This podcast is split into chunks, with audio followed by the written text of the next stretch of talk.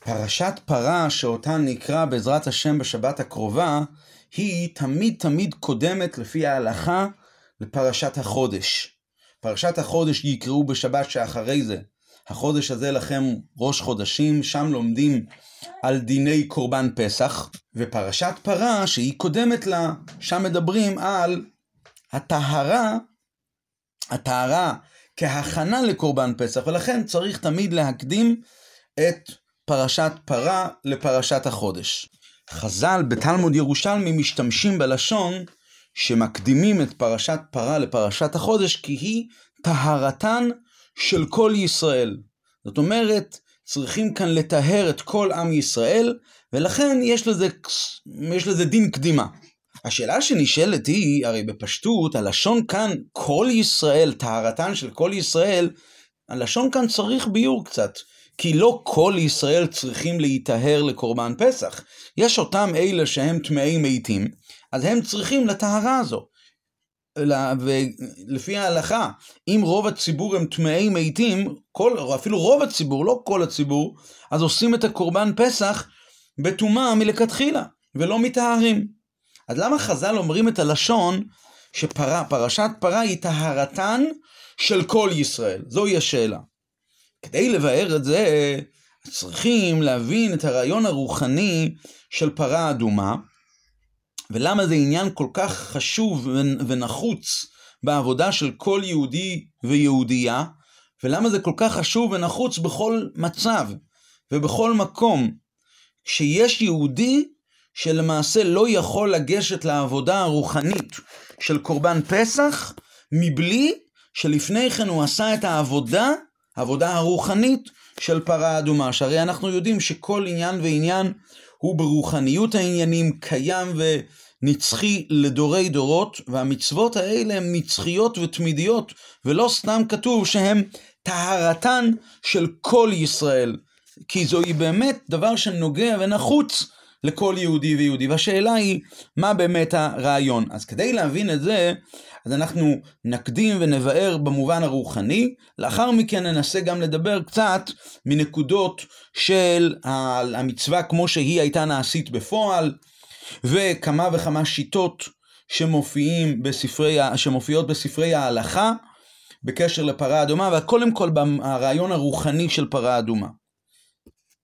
אז נקודת הדברים היא כזו, התורה אומרת בספר דברים, בפרשת ואתחנן, ואתם הדבקים בהשם אלוקיכם, חיים כולכם היום. זאת אומרת, חיים של יהודי, חיים אמיתיים של יהודי, הם חיים שהם דבקות בקדוש ברוך הוא. אתם הדבקים בהשם אלוקיכם. מה קורה כאשר בן אדם הוא חלילה עובר עבירה? אז הוא נבדל מהקדוש ברוך הוא, ואז עוונותיכם היו מבדילים, כמו שכתוב בישעיה, עוונותיכם היו מבדילים ביניכם לבין אלוקיכם, יש איזה סוג של פירוד, סוג של הבדלה. ולמעשה, אז חסר בדבקים בהשם אלוקיכם. וכשחסר בדבקים בהשם אלוקיכם, אז הבן אדם, רחמנא ליצלן, נחשב כמו מת, הוא לא נחשב כמו חי.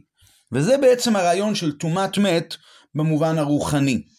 עכשיו, כאשר בן אדם נטמע בטומאת מת, מה היו עושים? היו עושים הזעה מהאפר של פרה אדומה, זה מה שאנחנו קוראים בפרשת פרה. לוקחים את הפרה האדומה ושורפים אותה, ועל ידי זה אנחנו לוקחים את האפר ומטהרים, מערבים את, מערבים את האפר במים, ומזים בסדר של הזעות מסוימות על הנטמע על הטמא ועל ידי זה הוא מיטהר מטומאתו. מה זה במובן הרוחני? כדי להבין את זה צריכים להבין מה זה המובן של אפר הפרה ברוחניות. אז מבלי להיכנס לכל הפרטים, נקודת הדברים היא שאם בן אדם שהוא היה במצב של פירוד מהקדוש ברוך הוא, אז למעשה הוא יכול עדיין לשוב בתשובה. יש איזושהי אפשרות לשוב ולהתחבר בחזרה אל מקורו, אל שורשו, אל הקדוש ברוך הוא בעצמו, ואז החיבור הזה, הוא, על ידי החיבור הזה הוא יוצא ממצב של פירוד, של אה, נבדלות מהקדוש ברוך הוא, שזה נקרא מיתה, לחיים, הוא הופך לחיים, הוא חוזר לחיים האמיתיים, ואתם הדבקים חיים כולכם. עכשיו, איפה זה בא לידי ביטוי בפרה האדומה עצמה? הדבר הראשון, זה בא לידי ביטוי בנקודה שהאפר הזה והשריפה, כל מה שהיו עושים עם הפרה, השחיטה שלה והשריפה וכולי, היו עושים את זה מחוץ לשלוש מחנות. ככה התורה אומרת, ויצא איש טהור, זאת אומרת, זה חייב להיעשות מחוץ, לא רק מחוץ לעזרה, לא רק מחוץ למקדש, צריך לצאת החוצה. עכשיו, בכל הקורבנות האחרים שיש, הם היו תמיד בתוך בית המקדש עצמו. והאפר הזה דווקא נעשה בחוץ. נקודת הדברים במובן הרוחני, כי זה נוגע לאנשים שהם בחוץ. האפר הזה הוא לא, הוא קורבן, הוא כפרה לאותם אנשים שהם בבחינת חוץ, הם מחוץ לכל המחנות. וזה מאוד מאוד, זה לא פשוט להגיע לכזה מצב של כפרה לאנשים כאלה שהם במצב של פירוד כל כך נורא. יש ביטוי שאומר שיש שלוש קליפות, יש קליפת נוגה, שיש אפשרות להעלות אותה ולברר אותה ולקרב אותה אל הקדושה, אבל יש שלוש קליפות הטמעות שהן רע מוחלט. ולכאורה, כאן משמע, בנקודה הזו של פרה אדומה, שיש לה את היכולת גם לברר את אותם אנשים שהם כביכול שקועים בשלוש קליפות הטמעות לגמרי, שזוהי הדרגה של הטומאה החמורה ביותר. ועל זה באמת אין קורבן, כי הקורבנות הרגילים הם מכפרים על השגגות, על דבר שהוא במזיד, אין, שג... אין, אין כפרה. ולכאורה כאן יש כוח ואפשרות לכפר גם על הזדונות, גם על הדבר, זה מתבטא ברעיון הזה, שזה מחוץ לכל המחנות. מאיפה יש כוח לעשות כזה דבר? זה מגיע כמובן מ... מהקדוש ברוך הוא בכבודו ובעצמו, שהוא הוא מעל התורה, והוא יכול לבוא ולתת את הפתרון, לבוא ולתת את העצה, ולתת גם את הציווי לאותו אדם חוטא, ולומר, לעשות תשובה. על ידי תשובה, הקד... הבן אדם, על ידי, הוא שב אל הקדוש ברוך הוא, ואז הוא חוזר. זוהי הסיבה שאומנם נכון שהפרה האדומה הזו הייתה נעשית, השחיטה שלה, והשריפה שלה היא הייתה, היו נעשות מחוץ לש, לשלושה מחנות, אבל ההזעה להזות, אז היה צריך להיות נוכח פני אוהל מועד. וכמו שרש"י אומר, מה הכוונה נוכח פני אוהל מועד? מתכוון ורואה פתחו של, של אולם, סליחה, פתחו של היכל בשעת הזעת הדם. כלומר, התוכן של המצווה הזו הוא לבוא ולחבר את היהודי שהוא נמצא כל כך רחוק, כל כך בחוץ, חזרה אל מקורו ואל שורשו, ולכן כדי לחבר כזה יהודי צריכים כוח מיוחד, כוח נעלה. והכוח הזה מגיע מהרמה הגבוהה ביותר, שזה נקרא נוכח פני אוהל מועד. כי גם בתשובה הזו הוא חייב להגיע לרמה הכל כך גבוהה הזו. אז למעשה יש כאן שתי קצוות. מצד אחד, העשייה שלה היא הייתה בחוץ, מחוץ לשלוש מחנות, שלא כמו שאר הקורבנות שהמקום של, שלהם היה בפנים, בתוך בית המקדש. מצד שני, ההזעה הייתה צריכה להתבצע דווקא נוכח פני אוהל מועד, וההדגשה היא גם על הפני, לראות את הפני, את הפתח, פתחו של היכל. כי זה, זוהי באמת הכוח של התשובה, לבוא ולברר גם את אותן נקודות עמוק, כל כך נמוכות אצל היהודי, שלוש קליפות הטמעות, ו... והיכולת היא רק מהמקום הכל כך נעלה וכל כך גבוה שבה מתגלה כביכול שהוא, שהיהודי יכול לחזור אל הקדוש ברוך הוא ולעשות תשובה, ואז כביכול הבן אדם לא חוטא. לפי התורה, אפילו בתורה עצמה, התורה מצד עצמה, אין לה את... יש גמרא שהגמרא אומרת ששאלו את החוכמה, שאלו את הנביאים, ואחרי זה שאלו את הקדוש ברוך הוא, ואז הוא אמר יעשה תשובה ויתכפר לו. כל אחד אמר משהו אחר, יביא קורבן, אבל רק הקדוש ברוך הוא בכבודו ובעצמו, הוא, יבוא, הוא יכול לבוא ולתת את הפתרון הזה של יעשה תשובה ויתכפר לו. אם ישאלו את התורה מצד מדרגתה שהיא, אז, אז התורה תבוא, תבוא ותאמר, תביא קורבן, תביא אשם, אבל אשם מכפר רק על שגגות, אשם לא מכפר על זדונות. כאן, על ידי הקדוש ברוך הוא בכבודו ובעצמו, נוכח פני אוהל מועד, אז הוא באמת יכול לכפר גם על הזדונות האלה. לפי הרעיון הזה, היה אפשר לחשוב שהעניין הזה של תשובה שייך רק למי שבאמת חטא, פגם, עבר את הדרך, הוא באמת צריך לעזוב את ההנהגה שלו, ההנהגה הלא טובה שהייתה לו, ולשוב חזרה לדרך הישר. אבל אדם שמתנהג בתמימות, אדם שמתנהג בדרך ישרה, האלוקים עשה את האדם ישר כתוב בקהלת. אז לכאורה אדם כזה הוא לא זקוק באמת לכל העבודה הזאת של התשובה. ככה היה, ככה משתמע מהרעיון הזה. וכאן אנחנו צריכים לראות עוד נקודה שהיה במצווה הזו של פרה אדומה. מעבר לעניין שהשחיטה הייתה בחוץ, והשריפה הייתה בחוץ, וההזעה הייתה נוכח פני אוהל מועד, יש עוד מצווה, עוד פרט במצווה הזו, שלמעשה הוא לא רק פרט במצווה, אלא הוא ממש חלק הכי עיקרי במצווה. התורה אומרת ככה, והייתה לעדת בני ישראל למשמרת. אז אומרים חז"ל, מה הכוונה והייתה לעדת בני ישראל למשמרת, שהאפר הזה, הרמב"ם כותב בספר המצוות, שהאפר הזה צריך להיות מזומן למי שיצטרך אליו לטהרת טומאת מת. האפר הזה צריך תמיד תמיד להיות מוכן לכל מי שרוצה להיטהר. והפרט, איך עושים את זה טכנית? אז נדבר על זה בהמשך. אבל נקודת הדברים היא שצריכים לשים את האפר הזה במקום, במשמרת, במקום ידוע, ש, שמהמקום הזה אפשר בצורה תדירה, תמיד תמיד לבוא ולטהר את אותו אחד שצריך להיטהר. מה זה במובן הרוחני? מסתבר מזה שהתורה כל כך מדגישה שזה צריך תמיד להיות בהיקון וצריך להיות תמיד מזומן האפר הזה, מסתבר שהאפר של הפרה הזו ברוכניות, העניין של התשובה, היא צריכה להיות כן בתמידיות אצל כל יהודי ויהודי. וגם אם יש יהודי שנדמה לו שאין לו שום עניין שהוא צריך לתקן, מסתבר שהתשובה צריכה להיות תמיד בהיקון, למשמרת יש לשון של הרבי, רבינו סעדיה גאון, הוא אמר, הוא כתב ככה, ופרה למשמרת בתדר. אנחנו נדבר על זה בהמשך יותר במובן ההלכתי, אבל במובן הרוחני, מה הכוונה ופרה למשמרת בתדר? העניין של התשובה צריכה להיות אצל הבן אדם תמיד, כל אדם, כל יהודי ויהודי. ולמה? הדבר הראשון, חז"ל כבר כתבו בפרקי אבות, אל תאמין בעצמך עד יום מותך, שבן אדם אף פעם לא יכול להיות בטוח בעצמו שתמיד הוא יהיה בדרך הישרה, והוא עלול חס וחלילה להיכשל.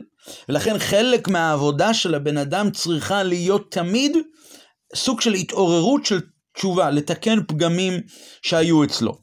ונוסף למה שחז"ל אמרו עוד כבר לפני כן נאמר בקהלת, אין צדיק בארץ אשר יעשה טוב ולא יחטא, ולא יחטא גם אם הכוונה היא לא כפשוטו, דבר ראשון הכוונה היא כפשוטו, אין, אבל גם אם הכוונה היא לא כפשוטו, אין צדיק בארץ אשר יעשה טוב ולא יהיה חטא, חטא זה לפעמים מלשון חיסרון, כמו שכתוב לגבי שלמה ובת שבע, אז כתוב שהם באים לדוד והם אומרים, והייתי אני ושלמה בני חטאים, חטאים הכוונה היא חסרים, חטא הוא מלשון חיסרון, שלפעמים בן אדם עובד את העבודה שלו, והוא לומד תורה ומקיים את כל המצוות בהידור, אבל יכול היה לעשות את העבודה עוד יותר מושלמת. ובלשון הגמרא, כדבאי למעבד, כמו שבאמת היה ראוי לא לעשות את זה. ולכן הדבר הזה נחשב לעצמו לחטא, לחטא מלשון חיסרון, כי הוא היה צריך לעשות את זה בצורה עוד יותר מושלמת. על החטא הזה הוא צריך תמיד להתעורר בתשובה. וגם צדיק ממש, שאין לו שום עניין של חטא ושום עניין של חיסרון, אז ידוע מה שהאריזל כתב, מה שהאריזל אמר, על הפסוק שכתוב אה, בפרשת כי תצא, ותלית וכי יהיה חטא משפט מוות, וכי יהיה איש, יהיה לו חטא משפט מוות והומת, ותלית אותו על עץ. אז האריזל אמר, זה היה באמצע הספד שהוא נתן על רבי משה קורדוברו, ואז הוא אמר ככה, יש אנשים כאלה, יש צדיקים כאלה, שמצד העבודה שלהם היא עבודה מושלמת, לא שייך עניין של מיתה, לא שייך עניין של היפך החיים. אז אם בפועל קורה שהם כן מסתלקים מן העולם, אז וכי יהיה חטא באיש והומת, איך יכול להיות כזה דבר? ותלית אותו על עץ, אומר האריזל, צריך לתלות את הסיבה למיתה שלהם בעץ, בחטא של אדם הראשון שהיה בעץ, עץ הדעת. הוא הביא את העניין של מיתה לעולם. אז מה אנחנו רואים? שגם כאשר העבודה של הצדיק היא עבודה מושלמת מכל הבחינות, אבל עצם העניין שהחטא של עץ, עץ הדעת, אפילו לא חטא שלו, אבל החטא של האדם הראשון משפיע עליו וגורם לו חלילה עניין של מיתה. זה מוכיח, עצם זה שזה משפיע עליו, זה מוכיח שהוא איכשהו קשור לעניין הזה, כמו שחז"ל אומרים את הלשון, ד' מתו בעטיו של נחש. בגלל הנחש הקדמוני. לא היה להם שום סיבה אחרת למיטה שלהם מלבד העניין הזה. אבל על כל פנים, השורה התחתונה היא שכל אדם צריך לעסוק תמיד בעניין של התשובה ולתקן את השייכות שיש לו לעניין של חטא. בין אם זה חטא כפשוטו, בין אם זה חטא מלשון חיסרון, ובין אם זה חטא מלשון אה, ותלית אותו על עץ, עץ הדת, שהוא שייך לעניין הזה של חטא עץ הדת. ועצם העובדה שזה שייך אצל כל אדם ואדם, אז, ומלבד העובדה שאמרנו מקודם, מה שחז"ל ציוו בציווי על תאמין בעצמך עד יום מותך, כל בן אדם חלילה יכול לרדת ו, ו, וליפול מהדרגה שלו, כל אחד ואחד לפי דרגתו, בעטיו של נחש, בגלל נחש הקדמוני, שהוא קשור אליו, כי כל אדם ואדם, כל בר, בר נש, הוא קשור, כל אדם, כל בן אנוש, הוא קשור אל החטא הזה.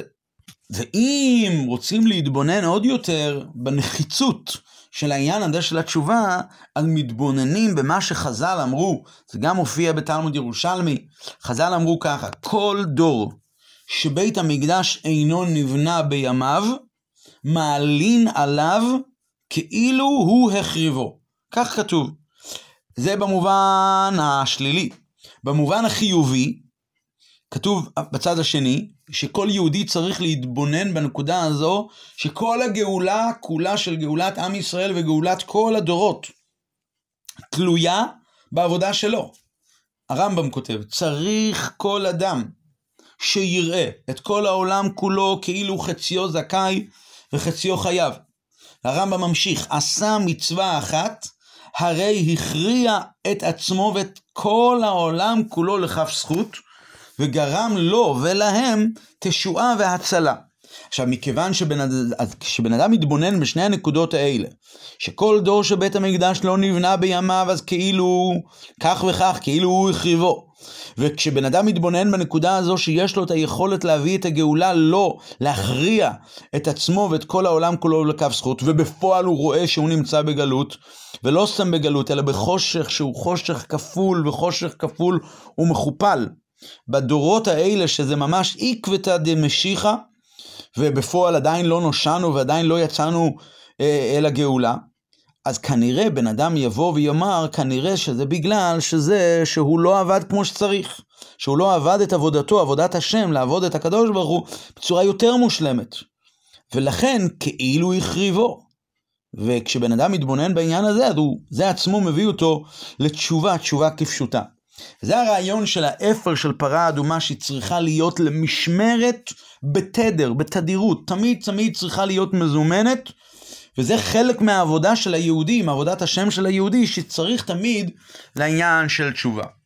עכשיו, לפי זה נבין למה אפר הזה של פרה אדומה, שהיא הטהרה של כל ישראל, היא קודמת לקורבן פסח, היא ההכנה לקורבן פסח, ולכן בפועל, הלכתית, פרשת פרה נקראת לפני פרשת החודש, שזה פרשת קורבן פסח.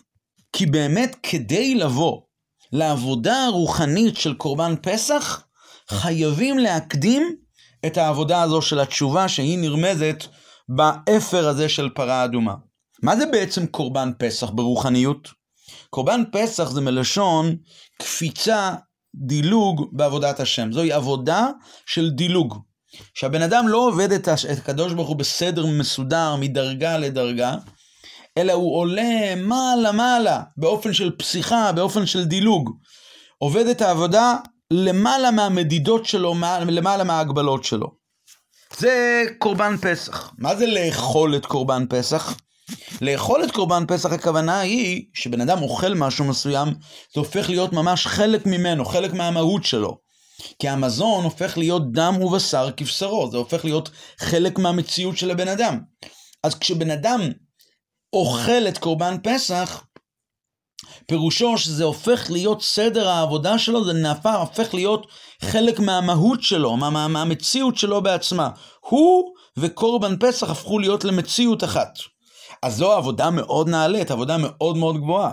ולכן כדי להגיע לעבודה הנעלית הזאת של קורבן, של אכילת קורבן פסח, חייב האדם להקדים לפני כן את העניין של התשובה, של אפר פרה אדומה למשמרת בתדר, את, גם לכל הנקודות האלה שאמרנו, כולל הנקודה האחרונה, שהאפר הזה של פרה אדומה צריכה להיות תמיד תמיד בתדירות, תמיד תמיד מזומנת. בעבודה, בתר, בתרמיל העבודה של כל, עבודת השם של כל יהודי ויהודי, וזה לא סתם עבודה צדדית, עבודה קטנה, זו עבודה יסודית מאוד, זו עבודה עיקרית מאוד. ולכן חז"ל אומרים את הביטוי שזה טהרתן של כל ישראל. כל יהודי ויהודי נזקק לטהרה הזו, וזה היסוד בעבודת השם, זה עניין גדול מאוד. לא סתם חז"ל בשמות רבה במדרש אומרים שהפרה האדומה, החוקה, בשניהם נאמר חוקה. גם בפרשת פרה אדומה נאמר זאת חוקת התורה, וגם בחוקת, בפרשת הפסח כתוב זאת חוקת הפסח. אבל מה יותר נעלה? אז אומרים חז"ל, חוקת פרה אדומה גדולה מחוקת הפסח. למה? כי אוכלי הפסח צריכים לה. אלה שהם אוכלים את הפסח, הם צריכים את חוקת הפרה, את פרה אדומה. ללא פרה אדומה הם לא יוכלו לאכול את קורבן פסח. מה הכוונה?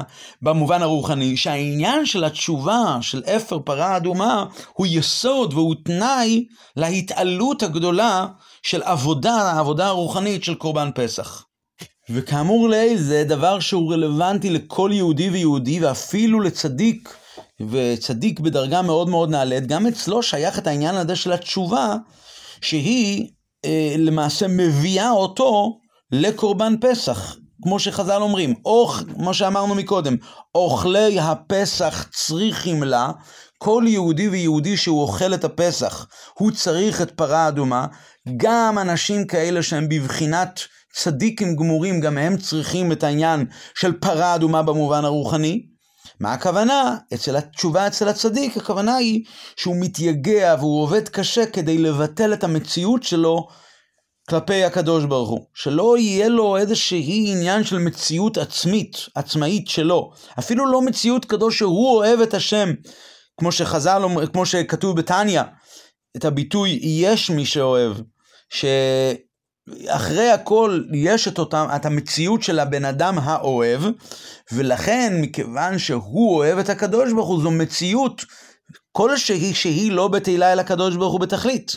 זוהי עבודת התשובה אצל הצדיק, שלא יהיה לו את המציאות הזו. והיא, העבודה הזו, היא מביאה את הצדיק לקורבן פסח, היא מביאה אותו לפרשת, אה, פר, לפרשת החודש, היא מביאה אותו לפסיכה, לדילוג. בעבודת השם. אם זה מדובר על צדיק, על אחת כמה וכמה, שהעבודה הזאת רלוונטית וחשובה אצל כל יהודי ויהודי ולאנשים כאלה שהם בדרגת בינונים ויש להם הרהורי עבירה על אחת כמה וכמה ב... כאשר מדובר על אלה שהם לא בדרגת בינוני שבוודאי ובוודאי למרות שכתוב בתניא שמידת הבינוני היא מידת כל אדם ואחריה כל אדם ימשוך אבל בפועל היה כזה איחול אצל חסידים הלוואי בינוני הלוואי והיינו נמצאים בדרגה הזאת של בינוני שאצלהם מדי פעם יש הרהור ברור שהוא דוחה את זה לגמרי. אז אם, בוודאי ובוודאי שאצל כל הדרגות שמתחת הדרגה של צדיק, בוודאי שאצלם יש את התשובה ואת הטהרה, תשובה על חטאים כפשוטם, ורק על ידי ועל ידי זה הם יוכלו לעבוד את הקדוש ברוך הוא ולהתעלות ולפסוח ולהגיע לדרגה גבוהה. ועל ידי... עכשיו אנחנו נבין שפרשת פרה אדומה היא למעשה באמת טהרתן של כל ישראל, גם הצדיקים, גם הבינונים וגם אלה שהם לא עדיין לא בדרגת בינונים. כולם כולם צריכים לעבודת התשובה הזו, שהיא מכינה את הבן אדם לפרשת החודש, ולקורבן פסח ולאכילת קורבן פסח. וכאשר באמת עוסקים בעבודה הזאת של התשובה של פרה אדומה, אז חז"ל אומרים את הביטוי, אין מפסיקים בין פרה לחודש. כלומר, בין פרשת זכור לפרשת פרה, לפעמים יש, לפעמים יש הפסקה. כמו למשל בקביעות הזו של השנה תשפ"ב, שפרשת זכור לפני פורים, שבת שעברה, ט' אדר, והשבת הזו הייתה שבת הפסקה, שהיא שבת שבה אין איזושהי פרשייה של תוספת מאותן פרשיות. אבל אין מפסיקין בין פרה לחודש. תמיד תמיד פרשת פרה תהיה לפני פרשת החודש. כי פרשת החודש היא החודש הזה לכם, חודש הגאולה, ולכן אם יהיה את העניין של תשובה, אומרים חז"ל, היהודי עושה תשובה ומיד הם נגאלים בניסן עתידים להיגאל. זה נקודת הרעיון שמופיעה כאן בשיחה, בלקוטי שיחות חלק ט"ז, שיחה לפרשת פרה. זה במובן הרוחני. אבל עכשיו נעבור לצד, לפן שמדובר גם כן בשיחה הזו, בצד הנגלה של התורה. אז כמו שהזכרנו מקודם, בספר המצוות הרמב"ם כותב שמצוות פרה אדומה היא לעשות פרה אדומה שהאפר הזה יהיה מזומן למי שיצטרך אליו לטהרת טומאת מת. זאת אומרת, שהמצווה הזו היא לא רק מתבצעת, המצווה הזו של פרה אדומה היא לא רק פשוט מתבצעת כשמשתמשים איתה לאחד כזה שהוא כבר נטמע, אלא האפר צריך להיות מוכן מלכתחילה לכל יהודי שיזדקק ל, ל, ל, ל, לאפר הזה. כל פעם שיש, נדרשת ליהודי איזושהי טהרה מטומאת מת, שזה יהיה בהיקון, שהוא יהיה מוכן. והרמב"ם מביא את, זה ככה הרמב"ם כותב, שיהיה אפרה מזומן למי שיצטרך אליו לטהרת טומאת מת. הרמב"ם מביא את הפסוק, והייתה לעדת בני ישראל למשמרת. הפירוש הפשוט הוא שהאפר של הפרה צריך להיות מוכן, הוא צריך להיות שמור לכל יהודי למשמרת. לכל יהודי שאם הוא יצטרך לטהרה הזו, אז הוא, יהיה לו את זה בהיקון. עכשיו יש כאן חידוש עוד יותר גדול, כי באמת, לאדם שהוא טמא מת, נגיד אדם שהוא טמא מת, אין לו חובה מדאורייתא להיטהר. אין, אין חובה, הוא יכול להישאר בטומאתו. אפילו לפני הרגל. כאשר ישנה חובה כן להיטהר. כתוב שאדם חייב אדם לטהר עצמו ברגל, אבל החובה היא רק לאותו אחד שהוא עולה לרגל. ויש דיון בכלל, האם זה מדאורייתא או מדרבנן, לא משנה, אבל בכל אופן, גם הוא, יש, יש חובה אולי כאשר הוא מחויב להוציא אחרים. למשל, ל, ל, סליחה, יש, גם כאשר בן אדם עולה לרגל, אזי יש אנשים כאלה שהם פטורים מעלייה לרגל. אז אם הוא טמא מת והוא פטור מעלייה לרגל, אז אין אצלו את העניין של פרה אדומה לכאורה, הוא לא חייב. לדוגמה, אדם שאין לו קרקע בארץ ישראל, או אדם שנמצא בחוץ לארץ, אז הוא פטור מעלייה לרגל. אז אם הוא פטור מעלייה לרגל והוא טמא, אין עליו לכאורה את החובה מדאורייתא להיות טהור. הוא לא מחייב, מחויב לתאר את עצמו גם ברגל. זאת אומרת, שכשהרמב"ם כותב שהאפר הזה צריך להיות מזומן למי שיצטרך אליו לטהרת טומאת מת, זה לאו דווקא לטהרה כזו, יוצא מכאן דבר מעניין. גם אדם כזה, שהוא לא, אין לו, אין חובה לטהר אותו. יש אדם שהטהרה הטהרה שהוא צריך להיטהר מהטומאה היא לא חובה, ובכל זאת, אם יהיה לו את הרצון, את ההתעוררות, פתאום לבוא ולהיטהר, האפר הזה צריך להיות מוכן בעבורו. גם אם הוא בעצם אין עליו חובה, אבל אם הוא ירצה מעצמו להיטהר, שהאפר הזה יהיה מוכן בעבורו. ככה משמע מהלשון של הרמב"ם. הרי לא הכוונה כשהרמב"ם כותב שמי שיצטרך אליו לטהרת טומאת מת, הכוונה היא שהוא מחויב לטהרה שלו. כי הלשון של הרמב"ם הוא למי שיצטרך אליו, מי שצריך את האפר לטהרה שלו. הוא לא שהוא צריך להיטהר. הוא, צ... הוא רוצה להיטהר, וכדי להיטהר אז הוא צריך את האפר.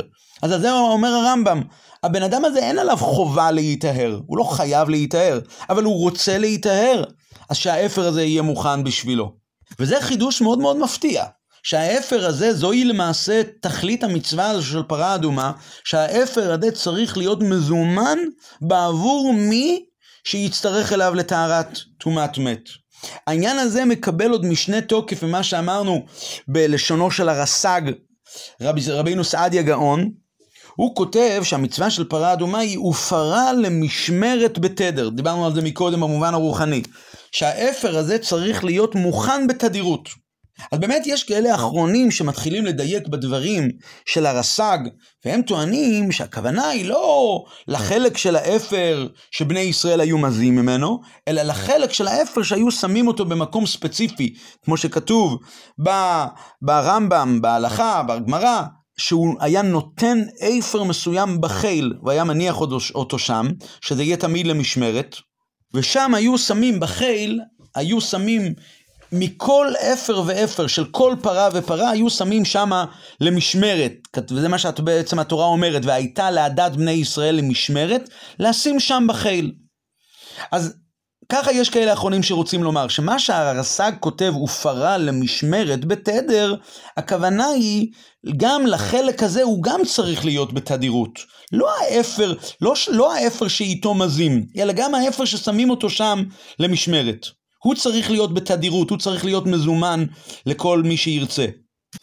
אלא שלפי זה קצת צריך להבין, יוצא שהעניין העיקרי של פרה אדומה, של האפר של פרה אדומה, הוא בחלק, באותו חלק שהיו שמים אותו במשמרת שמה בחיל, ולא באפר שמשתמשים איתו בפועל להזות לאותם טמאים מתים בפועל, רק שמים אותו למשמרת, זה עיקר המצווה, קצת מוזר. אז יש כאלה שמסבירים שהכוונה היא שהיו לוקחים מהאפר ששמור בחיל ושם היו שמים מכל פרה ופרה, מכל אפר של פרה אדומה היו שמים את זה במשמרת והיו מזים על הכהן הגדול, איתו היו מזים מהאפר הזה, היו מזים על הכהן הגדול לפני יום הכיפורים.